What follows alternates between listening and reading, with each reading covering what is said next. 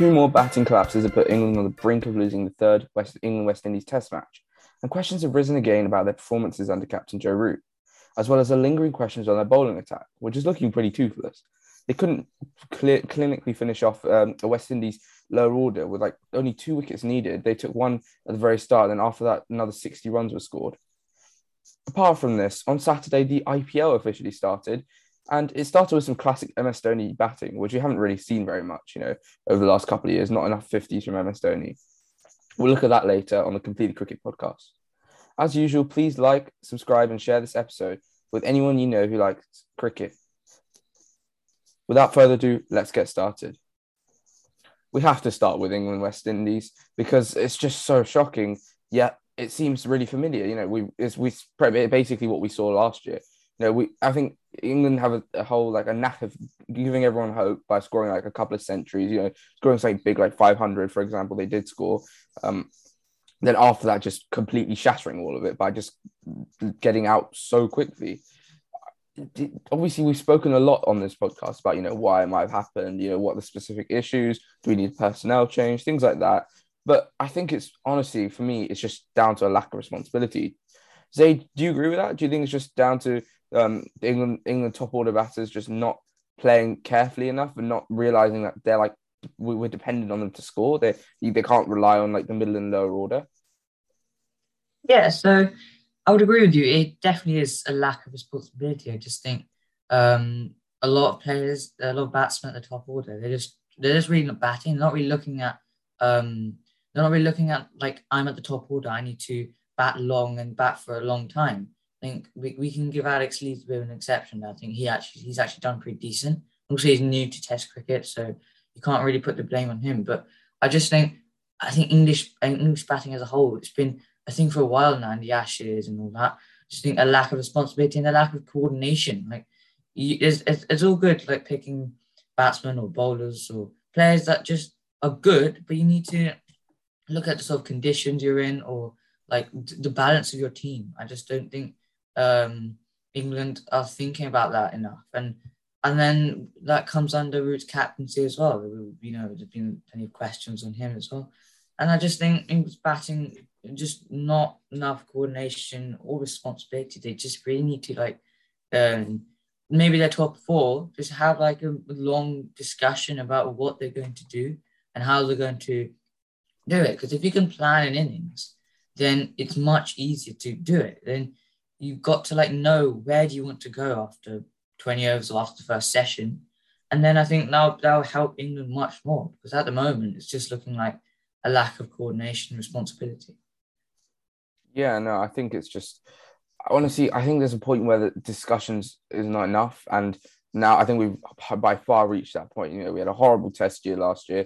You know, we I think we won one test, we drew two and lost everything else. And it was just a, a lack of um there was lack of responsibility, lack of um, might have been the wrong uh, wrong staff in charge, wrong players pick, for example. Now we we're supposed to be on our you know start phases, starting phases of the Red Ball reset. We did talk about this last episode, um, with John Bathan, but uh, you know, are we actually? Is there an actual Red Ball reset? Not, it doesn't look like it because there's just not been enough change, and the fact is is that we can't have discussions anymore. I think it's just got to be more.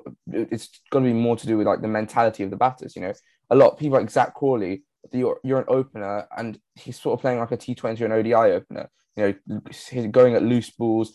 But the real the reality is that, especially at the start of a Test match, that's not going to help. That's honestly not going to help. You shouldn't be going after loose balls. You should just control yourself, have a bit of patience, and we've we've seen that in other Test matches with. Um, uh, but like even in West Indies, England West Indies uh, Test match, like Nkrumah Bonner, you know, showed a lot of patience, a lot of control. You see people like Azhar Ali as well in uh, Pakistan showing a lot of control, but there's just such a lack of control by England's batters. They're like, if they see a ball, they just go after it and just get out in the most stupid of ways, and it's it's really frustrating. But uh, also, there is a there is a um a feeling now that like England are just scoring. England scoring run. They scored 500, I think, last test, and that was on a completely dead pitch, which didn't offer anything to the bowlers.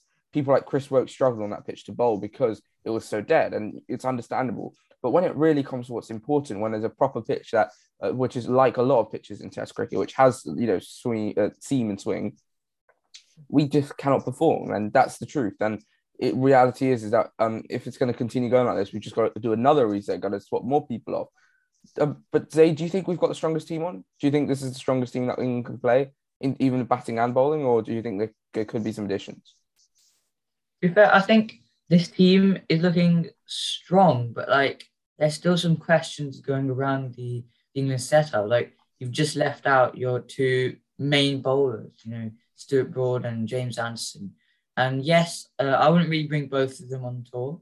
I would bring probably bring one of them, and doesn't really matter who you bring. Maybe Stuart Broad, or, doesn't really matter. But I just think one of them needs to be there, like to give. Like they're Anderson and Broad, they're not going to be around for too long now. So I think while while they're coming to the back end of their career, they just need to pass on uh, the some of the experience that they, some of the knowledge of the cricket they have, and all, all, all the years of experience that they've got, they can pass that on to younger bowlers, Matthew Fisher, Saqib Mahmood, Ollie Robinson. These are great bowlers. They just need that sort of support from um, great bowler, great, you know, Anderson. Well, they're great bowlers. And I just think uh, this is a strong team. But again, it's not really much coordination, especially with the bowlers. Like sometimes I'm questioning, like, are they here on a reset or are they trying to win? Because on based on their team selection, England's team selection, it seems like they're here for a reset because they've left out their two main bowlers. Their batting is looking slightly different from the Ashes. They've got Dan Lawrence coming in, they've got Alex Lees, they've got Saqib Mahmood in, Matthew Fisher, and Ollie Robinson's obviously a question of his fitness. But to me, the selection looks like a reset, but then when they're playing, it doesn't feel like a reset. It feels like they're trying to win because you've got Saqib, if you're trying to re- have a reset, then why Saqib Mahmood your fifth bowler? I think it was the second test something. He was the fifth bowler. So I, I don't think they're really planning this well, England. And I think the team, um, I don't think I think the team's pretty strong, but there just needs to be, I think, one of the main bowlers, uh, either one of Stuart Broad or Anderson, one of them has to come back for just a, just one tour, maybe two tours, and then pass on that information to their younger bowlers and then I think after that, then and once England are coordinating a bit more and then they understand what they want to do, then I think they'll have a much stronger team. But I don't think there's anything wrong with the skill of the players at the moment. Yeah, I sort of agree, but I still don't think England have their strongest team. In terms of batting, Alex Lees, honestly, he's seeming okay. You know, he's not exactly like got off like you know ducks in a row. He's actually scored 31. I think and he scored something in his 30s he's looking all right, but I would still. I don't know. I'm I'm, a Rory, uh, I'm a Rory Burns fan, so I think I'd, I'd bring him in. But um, also in terms of bowling, like it's a fact of utilizing what you've got now. Like you, if you're going for a reset, we get it that you have to change things, but why would you change something that isn't broken? Why would you take off Stuart Broad, for example? I get Jimmy Anderson, you want to hold him on for the summer, but like Stuart Broad is potentially could have still three, four years left of his career as a bowler and, and leading England's pace attack. With the lack of experience we have now, I think that's what we need. And people like Chris Woakes, Craig Overton, especially overseas, they're just indifferent. Like they, they've not got a single variation. There's not really that much um uh, that much difference in them. Like that will give that that focal point to the bowling attack. And Stuart Broad does do that. You know, it's not as if he he takes wickets everywhere. You know, you could there's an argument for Jimmy Anderson having not being able to take wickets and not having the same impact uh, overseas. But with Stuart Broad, there isn't there isn't that argument. So I, I just don't get why they've done that. But anyway, that even even forgetting that, just in general, there's just been a lack of um in terms of bowling attack. There's been a lack of clear plan. You know, there's just been a pointless. There's been a lot of pointless. Sometimes there was a bit of um, short bowling in the previous test that was just useless. In this test, some of the short bowling was actually quite effective, but it really depends on the conditions, and that's what England got to bear in mind. There's no specific plan for every test. Like, there's no plan for like a blanket plan for all tests. It's dependent on each test and the conditions. But anyway, the as long as obviously the players coming under question, there's also been a question of Joe Root's captaincy. And in terms of his captaincy, there's been a, a big um, push, especially like on social media, for example. Like I was just I was looking on the BBC Sports um uh the BBC Sports like um stream where was like people texting and things, and a lot of them were saying, you know, Joe Root just Um, you know, Joe Root's not got the ta- tactical um, ability to be a captain. You know, he's just favouring his own, like people who's he's, he's, giving too much loyalty to certain bowlers and not playing to actually um, give give their side a chance. And then there's like a um, obviously when you've got when you've got a team for like eight wickets down and then you somehow let them score like an extra and they've scored like 230 it's a new day uh, you've got new fresh bowlers you know um, slept and rested and got ready and that you can't let a team score an extra 60 runs. That's an extra quarter of runs. So that's actually 60 runs in that in that um, scale is a huge amount. And um, that's how much West Indies managed to add to their overnight total. And they managed to give them a lead of like 90 in the end. And it was really because the lead of 90 when you've only scored like when England have only scored 200, that's nearly an extra half of their innings, extra, extra lead. So it's really it took them, and considering how shaky England's batting was, that was so detrimental to their um to their uh, overall score because they only scored 104 for eight and they uh, or only 10 runs in the lead. So where do you think Joe Root? How how much do you think you blame Joe Root for this? And is there any specific incidences or specific um, actions that you think Joe Root uh, should be for blame for, and uh, and yeah, that's pretty much it, Jade. Yeah. So obviously, you think you, you know there's something going wrong in the England camp when when you've been thrashed by Australia in the Ashes and you're not doing particularly well against the West Indies. Like, obviously, there's got to be questions raised, and Root. I just think we, he's been captain for a while now, and I just think that we're starting to find out that Roots maybe not, maybe he isn't the best decision maker. Maybe he, he maybe he's under a bit too much pressure now. You know, like it, I just think even I just think Root he's he's just struggling really. I don't think he's the correct man for captain. I think we should. He, he's a great batsman by the way. He's amazing batsman. I think so. I just think Root Root just he's just really like I don't think there's anyone else really to be captain instead of him. I just think Root decision making as a whole hasn't been up to the mark. It just needs to be. If he is going to continue being captain, it's got to be. Um, it's got to be better. You know, you, just he's got to like think carefully about what he's doing because sometimes it's just he's not thinking everything through. And I guess like we can't blame, we can't blame him too much because like obviously he's got batting he, he's got his batting to be worried about. And the bottom is he, he's been batting amazingly past few years. But I just think Root isn't the correct man. And then the problem comes when who, who else can you put as captain? Now, the only obvious other obvious person would be Ben Stokes. But even with him, he, he's he, I, we don't know how he's going to go. Like I've never seen him captain testing before, so I just think Root kind of captain by default, and, and there's no real other option for England. And they've got to find one soon because Root isn't going to hang around that long. I don't think. Yeah, no, I I think if you're going to do a complete reset, and there was a huge big deal in social media and just about general leadership, they were making a big deal. You know, we're going to change. We're going to you know completely rewrite this team. You can't have the same captain because it's the same captain means same ideas, same um, philosophy as such, same you know mentality, and that's causing England issues because they're not scoring enough runs. And obviously, there's the physical, you know, cricket ability side to it. But as you've said, the players that we've got in our team aren't not. They're not. They are. They are all talented. You know, they're all good, good players. But then, if a captain can't shape them up and make a good team out of them, then is he really a good captain? No, and that's the truth. And it's something that a lot of fans are going to find hard to, you know, accept. But it is a truth. But then, you know, I, I think I think England should give Ben Stokes a shot at it. Um, I'm trying to think who else could really be a captain there's no one. You could say Jonny Bairstow. To be fair, I think you could, but he wouldn't be a long term option anyway. He, he, obviously could. He probably plays for like a couple, three, four years, but it's not really.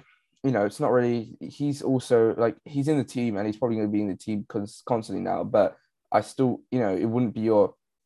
He's still not. I don't think he has enough tactical ability as well. Like you wouldn't. I, I wouldn't picture Jonny Bairstow as a captain. But yeah, there's just it's just a lack of options in a way. It's just a lack of options as, as well as like our um captain, we've also there's also been um, a change of personnel like up top in terms of the managing director and head coach.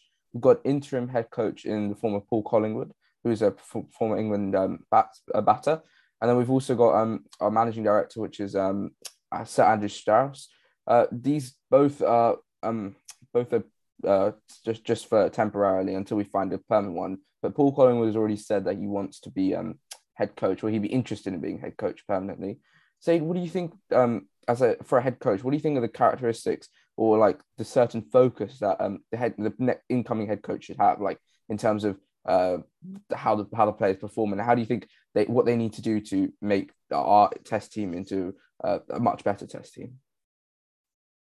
So, yeah, you've got to like looking at the England's current situation in especially in Test cricket. Obviously, they're doing poorly. As as a as a coach, you've got to have that like skill to be able to sort of make something out of nothing. You know, because like England haven't are struggling. They, they don't really know what they're doing really, and obviously Root's decision making. We talked about that. So you've got to have a coach that um, uh, has some experience, and you've got to have a coach that can help you help the team work out something, plan something for the next couple of years. You know, you, we saw back in uh, a while ago with Justin Lang when he came into the Australian team, they were they were completely dead there, and the way him and Tim Paine managed to form Australia. They got their respect back and, you know, um, made Australia much better again. So that we need a coach something like that. Uh, and obviously the cap is different. Like that's a completely different discussion. But I think as a coach, you've got to have that uh, main, uh, the main thing you've got to have is be able to make something out of nothing. Like you've got to like have, you can't, so a lot of coaches will be good when uh, oh, the team's got something already, you know. But like at the moment, England haven't really got much. And as a coach, you've got to have that like patience with your team and be able to create opportunities, find players. Because when it comes to especially Test cricket, there are loads of players out there, but it's like who who can actually uh, play under those difficult circumstances who has the mental ability to do so. There's a lot of players they they, they won't have they won't be they won't be different in terms of skill, but they will be in terms of mental ability. And as a coach, you've got to be able to uh, spot that and be able to work that out. So I think the main things that the, an England coach has got to have is to be able to make something out of nothing and have that patience to work with the England team.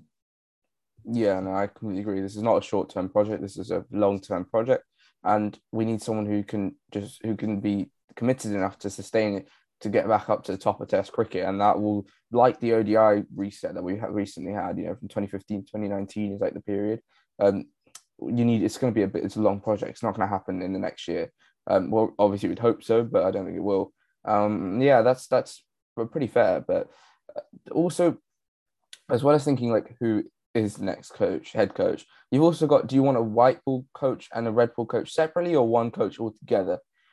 we've had one coach altogether in the form of um uh, in in our previous coach. We've had um, Paul Collingwood as a coach uh, in all three um formats.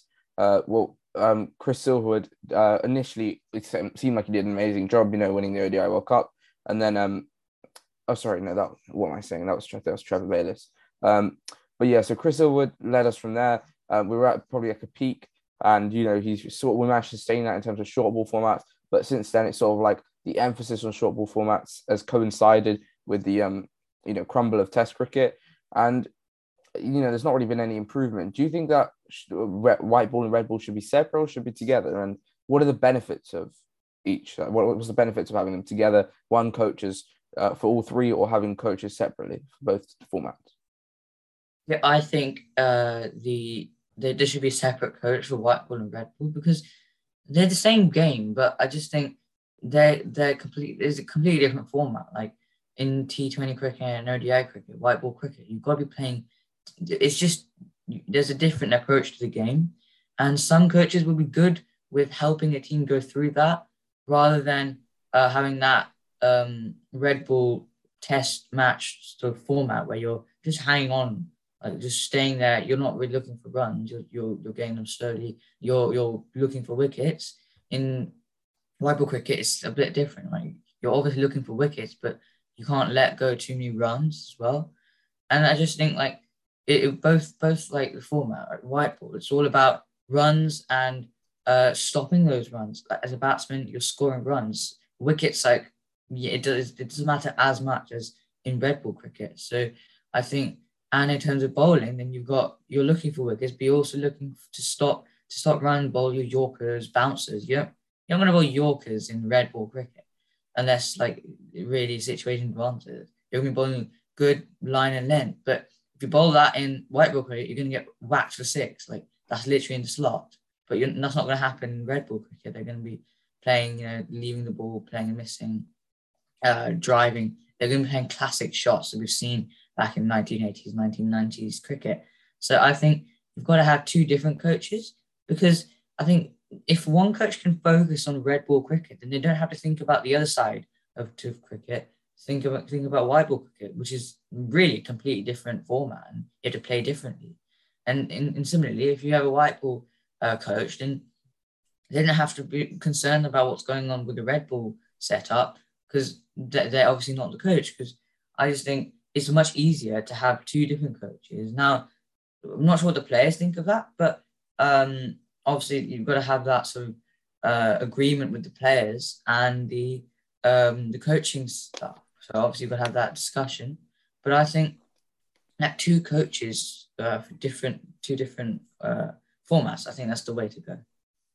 Yeah, and you sort of led on to the next point, which is like how the players adapt having two different leadership. You know, it's going to be two different styles completely the fact about two different formats is that the batting is just completely different. You know, the fact the amount of patience you need in in um, red ball cricket, as well as amount of control, discipline, and then you've also got white ball cricket where the risk the the the the um, risk to reward rate is different. You know, that early on there's a lot more reward, but there's high risk, and um, in Test cricket, early on there's a lot more risk, but there isn't as much reward. You know, there's early on there's no need to hammer through and score very rapidly. You can go at one, two runs and over, and then accelerate as the ball gets older. There's you know it's it's a different like if you were to put it on a graph in terms of when you accelerate and then when you um, deaccelerate, um, you can see that in red ball cricket, it's always at the first, you know, first 10 overs will be a lot of acceleration, especially like ODI, first six in T20. Then it might start to slow down a little bit. Then if you get to the last 10 in ODI and the last uh, four or five in T20, it's going to start um, re-accelerating. Whereas in Test, it's, of, it's pretty different. It starts off slow, middle overs, you really have to accelerate. And then it might get, as a new ball comes back, it might slightly dip a little bit. So it's a completely different game. And it's it's just too hard to keep one coach covering all of it. But if they do, there's going to be a lot more pressure on them. There's going to be a lot more expectation because they can't put their efforts for you know purely on Test cricket and then let ODI and T20 just fade. You've got to have that balance. So yeah, I would agree with that, and I'd say that um, it's a lot better to have uh, the two separate coaches. But the real question is, can you get two separate coaches? You know, you need to have two coaches who are willing to do. You know, a coach is willing to do ODI and T20, and a coach is willing to do Test we, will see. You know that there are um, possibilities, but um, it's not definite at the moment, and it's not very like it's not guaranteed at the moment. Like you, you could easily get a coach for all three. Yeah, um, that's pretty much it for our like uh, talking about England English cricket. You know, I think we've had enough of talking about English cricket. Too much sadness, but yeah, um, the IPL actually um started on Saturday with CSK versus KKR last episode with John Batham, we did talk about, you know, 10 teams and IPL having two extra teams. How, what benefit does it have? Is it going to really, is it going to make anything better? The reasons for it and things like that. But we didn't really t- talk about the actual IPL format and the way it's going because it's a quite a different format to last year. So there are, there are two groups now and they're, they're seeded based on how many times they won the IPL. So with Mumbai being one group and then Chennai in the next group because Mumbai won the IPL five times. I think Chennai won it four. I'm not sure. But um, uh, and then they go like that, and then there's two groups split, five teams each. Um, obviously, Lucknow and Gujarat separate team, uh, separate groups because they none of them they this is their first season, so they can just be in separate. Um, so each team will play the teams in its group twice. So so for example, Mumbai will play all the, uh, the other four teams in its group twice, meaning eight matches. They also play Mumbai will also play all the teams in the other group once, which is an extra five matches, so 13 total. And then one other team they will also play but that's picked in a draw that they will do once the first 13 have done, I think. So they in total they're going to play 14 matches. Then the, all teams do this, and then there's the usual eliminator. Honestly, I just don't get it. Why would you make a system so complicated? Why two groups? Why you play teams in each group twice? You know, teams each group once. Like if for a new person, someone who's relatively interested in cricket, and just for them to understand, you know, this whole complicated system, I don't just don't see the point. So, what do you feel about this whole system, and what do you feel about the necessity on it as well as the groups as well? How do you feel they are? just in general, what do you think about the new IPL 2022? Yeah, because like IPL is different. You know, it's probably the biggest, the biggest uh, T20 franchise tournament in the world, and so many people they're new to cricket, they turn to the IPL. And India, you've got thousands of people, hundreds of thousands of people that watch cricket, and they're they're massive fans of cricket. Lots of people watch the IPL, and with this new format, it kind of just feels a bit random. Like you got two groups, but and yet you're playing people in the other group as well and you're playing teams in the other group, and it's just why? Like it's just a bit feels a bit unnecessary, and like I don't understand why can't they just do the normal thing? You know, um, it used to be eight teams. You play the other seven teams twice. Maybe if you if you do that now, it might get a bit too much. But why not just do that? There are ten teams. Just play the other nine teams once. Why not just do that? Because it just makes a bit more sense. You know, I think eh, doing this. Firstly, it makes that I think there there are more matches now because each team plays 14 and there are 10 teams, not eight. So that's even longer. Like, like for, for the players who are not going to be playing that much, who are just really there to gain some experience from the top players, then th- th- that's just that's just two months of their whole year gone down the drain. They haven't played a single match. Two months is a lot of time in a year. So I just think this this new format, firstly, it's confusing for um just a normal person like you and me we're just watching IPL with fans of the IPL, we we enjoy it. It's just like it takes ages to work out what's actually going on. Secondly, it's just for, for actual, actual players, it's so long, like two months uh, of 14 games. It's a lot of a lot of like mentality has, has to be gone into it.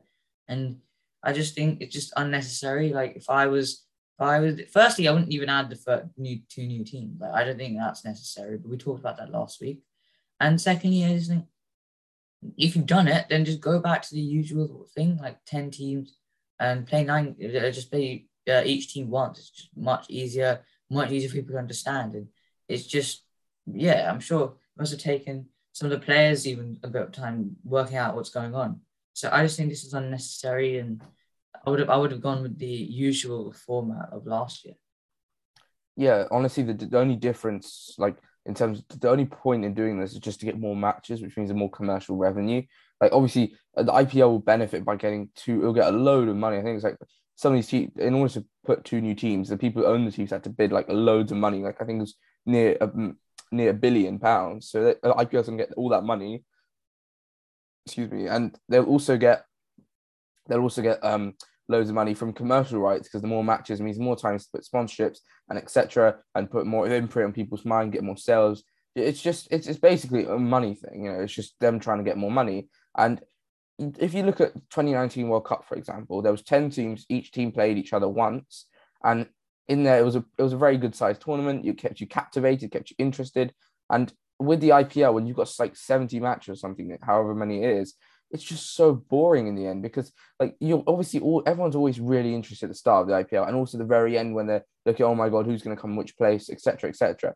But then in that middle stage, it's going to get really dead because there's just too many matches and it's just it's going to go on forever and ever. You want the IPL to be like a short one month, one and a half month tournament that keeps you really interested and excited. Otherwise, it's like you know, it's it's like oh my god, it's coming. The IPL's come back again. It's you know, it's just been ten months. It's come honestly, I just don't see the point. in terms of players' work, players' workload, you you you mentioned about people, you know, who picked in the squad might be like on the fringes, don't really play that many matches, like one or two. They got that's a waste of their time because they could be playing more regular cricket in different tournaments, or they could be like you know going back to their home countries and training.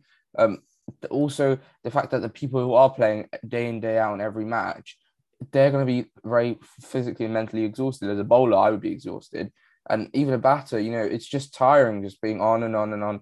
And it's just going to be i think it's going to be too much. And there's going to be a lot of you know it's going to be a lot of rotation as such. But that means with rotation means you're not playing your strongest team um every uh, you're not playing the strongest team every match. And also injuries will come up. There's just so many like led uh, problems there to it. If you just done what uh, you were mentioning which is like 10 teams put them all in one group just play each other once and then do the semis finals um, you can even do you can still do the eliminator system that's fine you know if you really wanted to then life would be a lot easier for the players. And I think, you know, it would have it, the quality of the cricket will be better.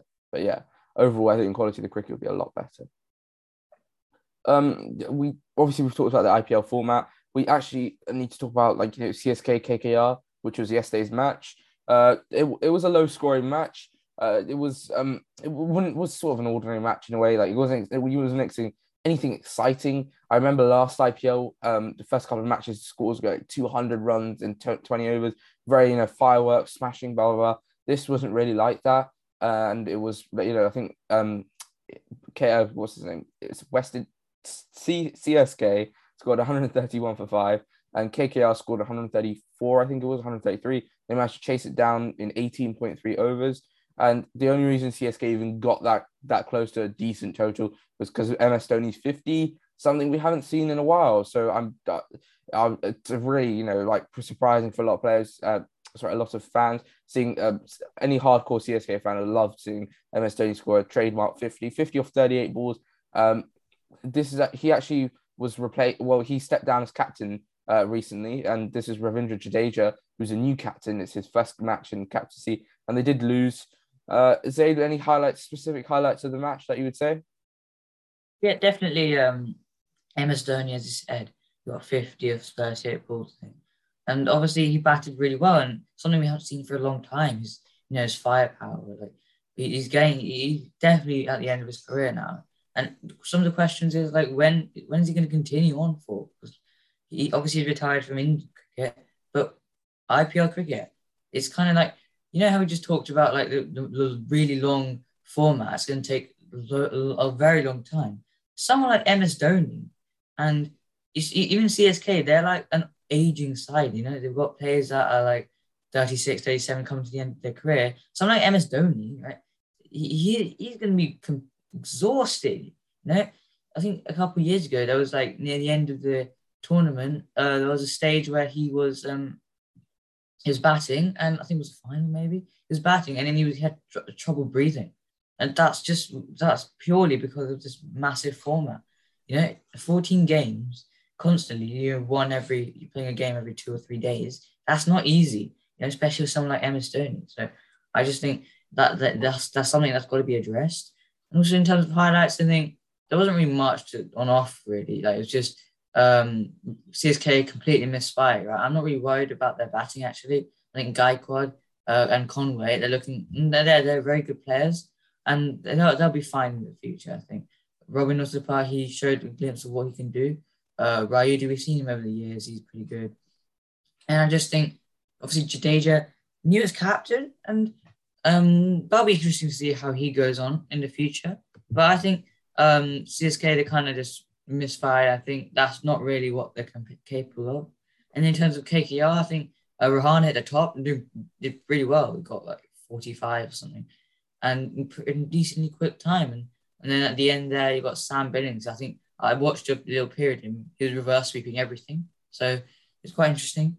And for me, the main highlights would be um, CSK MS Dhoni and um, KKR at the top there with uh, Rahane and Venkatesh Iyer uh, with a solid start and powering their way through. And in the end, it, it was a bit of a struggle, but um, it was a bit of a fight, and but they did get over the line pretty pretty comfortably in the end.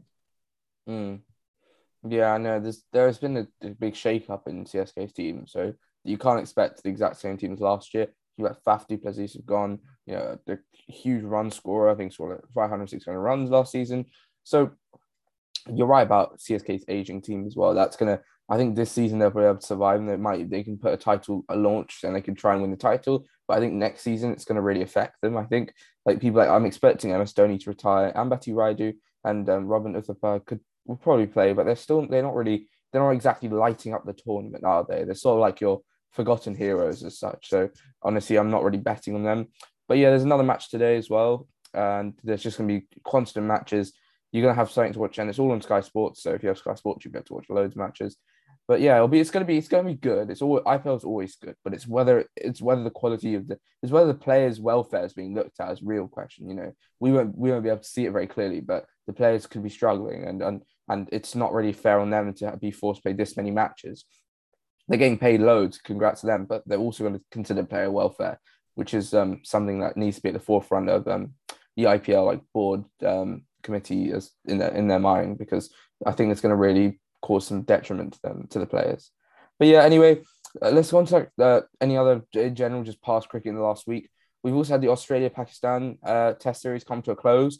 The first two tests were a draw, and the, this test actually, the third test actually looked like it was going to be a draw until a late fight back from West um, from Australia meant, meant they bowled out um, Pakistan and actually won the, the won the last test, so it was one 0 uh, The first two pitches were pretty dead. This third pitch had a bit more life in it, but still, um, there needs to be a look into the pictures. Honestly, I think there needs to be a look into the picture pitches in um, Pakistan because they're really dead and there's literally no life in them. And when you've got Test cricket and there's no life in the pitches, it's literally just who can score the most runs for fun. You know, it's just, just it's it's just no struggle. The bowlers just bowl and they toil away with no just no success. It's they need something. The pitch needs to offer something. Do you agree with that, Zay? Definitely. Like there's no point having a pitch which is just easy for the batsman to score runs on and the bowler can't really do anything. And in, in, in the modern day, in the modern era in cricket, bowling's already hard enough, you know, in, in the white ball format. And um, it's just bowling is almost impossible in the white ball format. It's really difficult. And in the test format, that's the only place where bowlers actually get a chance to really um, showcase beautiful um, line length deliveries, beautiful swing, beautiful spin, whatever it is.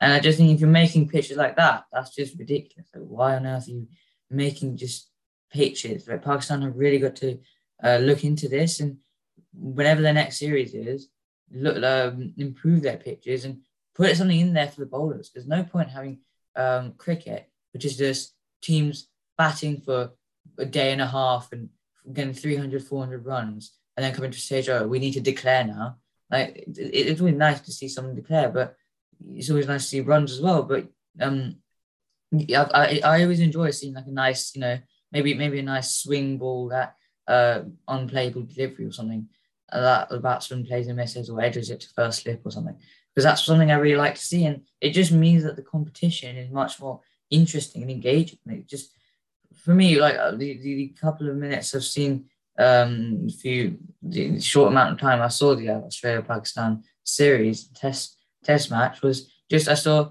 um, a hot humid ground with a dry pitch that looked like there was nothing in it for anyone. And just batting batting batting which is literally really really wanted me to turn off my TV straight away and move on to something like the IPL or something. So I think just think there's really got to be something looked into the Pakistan um, pitches and then once they've done that, then there can be much more interesting play with for the bowlers, especially. Yeah, it's just not it's not a very good advertisement of um Test cricket in general, and it's not exactly doing things to bring more people watching Test cricket. But yeah, apart from that, we also had the um uh, Women's World Cup. England women did manage to qualify by beating Bangladesh, and it was a very shock turnaround considering they lost their first three matches, then they won the next four on the trot. Um, they've also uh, the, the England women have guaranteed qualification as well as Australia, South Africa. Now it's really the battle between um, India, West Indies, who are the two teams that could qualify. Uh, India need to win the current match they're playing against South Africa uh, in order to qualify. Whereas if they don't win it, then uh, West Indies automatically qualify. Uh, in terms of upcoming cricket for next week, uh, you've got the Women's World Cup semi final on Tuesday and Thursday, and then a final on Sunday. Uh, I think the semi final it, we don't know to confirm who's going to be playing each semi final. But I think it could be either Australia and England and then South actually no sorry Australia and either India and West India and West Indies one of the two and then South Africa and um, England. So it's going to be interesting but um, I honestly I wouldn't hope for England to win. I think it's the competition's too tough. They might just get knocked out in the semis but if they do and if they do manage to win the whole World Cup it'll be a it'll be a completely um, shocking comeback story by far and considering you've lost the first three, momentum's against you, and then you win the next four and just continue winning.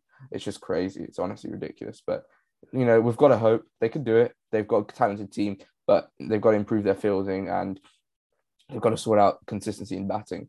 But anyway, apart from that, we've also got the Pakistan Australia ODIs, which is um, uh, following the Test series. I think this will be even more of an even contest, especially because Pakistan have got a pretty good ODI team uh, in comparison to their Test team, and then obviously Australia a very dominant force in ODIs.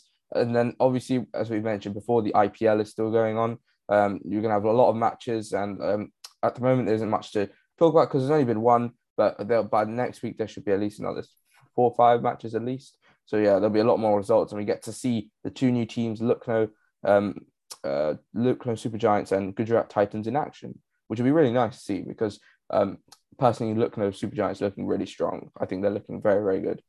But yeah, that's it from us today. Thank you, Zaid. Uh, please like, share, and subscribe if you enjoy this uh, podcast. It really helps us. But apart from that, that's it. So thank you, Zaid.